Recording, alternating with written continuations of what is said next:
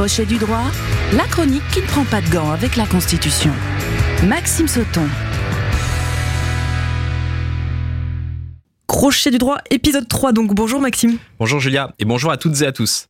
La semaine dernière, je vous ai esquissé une présentation rapide du régime fédéral des États-Unis avec cette idée essentielle d'un double ordonnancement juridique, c'est-à-dire un principe de superposition de deux ordres juridiques. La Constitution de l'État fédéral des États-Unis pose en quelque sorte les règles du jeu général et les systèmes juridiques de chaque État fédéré font ce qu'ils veulent de leur loi tant qu'ils respectent les règles de la Constitution fédérale. Et donc aujourd'hui, nous nous penchons sur le cas de l'avortement aux États-Unis pour voir ce qu'il en est depuis le revirement de jurisprudence de la Cour suprême en juin. Alors, un rappel pour commencer, qu'est-ce que la Cour suprême? Alors, aux États-Unis, la Cour suprême est l'institution au sommet du pouvoir juridictionnel. Et l'un de ses rôles les plus importants, et qui lui accorde une puissance incommensurable, c'est qu'elle possède un pouvoir de contrôle de constitutionnalité, sachant que la Constitution des États-Unis n'est pas très précise. Elle laisse donc une grande part d'interprétation. Or, cette interprétation se fait par les neuf membres de la Cour suprême. Ces membres sont nommés à vie et c'est le président des États-Unis qui nomme un nouveau juge lorsqu'un des membres décède ou prend sa retraite. Mais si traditionnellement il y avait une volonté de respecter au sein des neuf membres un équilibre entre les conservateurs et les libéraux, il faut savoir que sous la présidence de Donald Trump, ce dernier a pu remplacer trois membres sur les neuf. Il a évidemment nommé des conservateurs qui lui sont partisans et qui viennent s'ajouter aux deux autres juges conservateurs nommés par les présidents Bush père et fils. Par conséquent, l'équilibre de la Cour suprême a clairement basculé du côté conservateur et ce sont eux qui ont les clés désormais pour interpréter les règles constitutionnelles.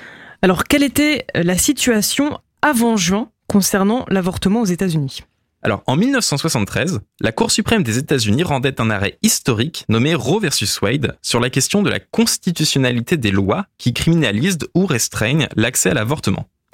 La Cour suprême a jugé qu'au vu de son interprétation du 14e amendement de la Constitution, qui traite du droit à la vie privée, qu'une femme avait le droit ou non de poursuivre sa grossesse et en a déduit des règles selon ce qu'il convient d'autoriser en fonction du premier, deuxième ou troisième trimestre de grossesse.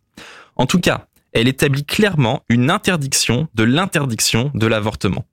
Comme cette décision est prise au niveau fédéral, eh bien, les États fédérés étaient obligés de l'appliquer. Ils n'avaient pas le droit d'interdire complètement l'avortement. Et que s'est-il passé en juin? Eh bien, Donald Trump, lors de sa campagne, avait promis de faire tomber l'arrêt Roe versus Wade en nommant des juges conservateurs à la Cour suprême, et il y est parvenu. Le vendredi 24 juin 2022, la Cour suprême des États-Unis a annulé l'arrêt Roe versus Wade. Vous l'avez compris maintenant avec le double ordonnancement juridique, l'avortement n'est plus protégé au niveau fédéral. Et donc cette décision ne rend pas les IVG illégales sur le territoire fédéral des États-Unis, mais renvoie à chaque État fédéré la décision d'autoriser ou non l'avortement sur son territoire. En faisant sauter ce verrou constitutionnel fédéral mis en place depuis presque 50 ans, cette décision est très clairement un immense recul pour les droits et libertés aux États-Unis. Suite à cela, 22 États ont décidé d'interdire l'avortement ou de le restreindre considérablement. De nombreuses batailles juridiques sont en cours, mais avec la chute du verrou constitutionnel, il est très difficile de ralentir l'application de ces lois, voire de les empêcher. Pour faire simple, sur les 50 États américains, seule une vingtaine ont laissé légal l'avortement.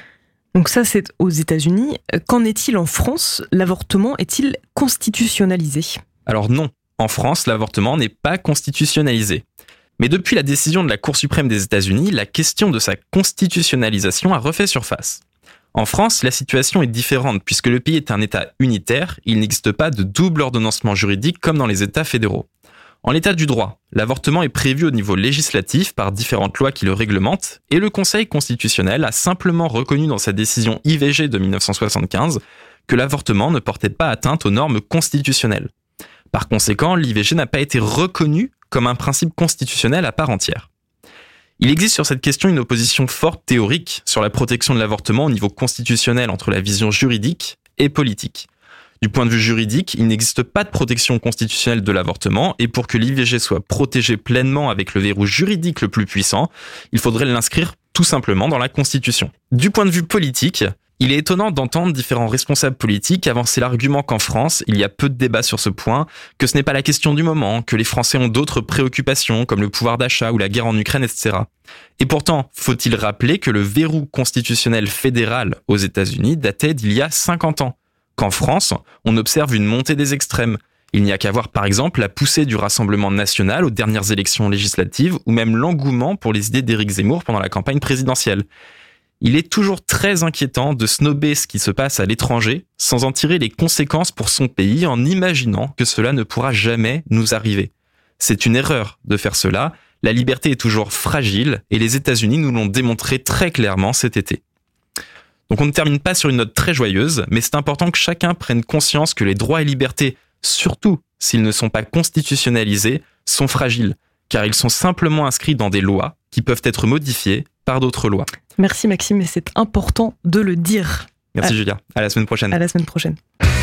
Crochet du droit à podcaster et à réécouter sur myson et le sonminute.com.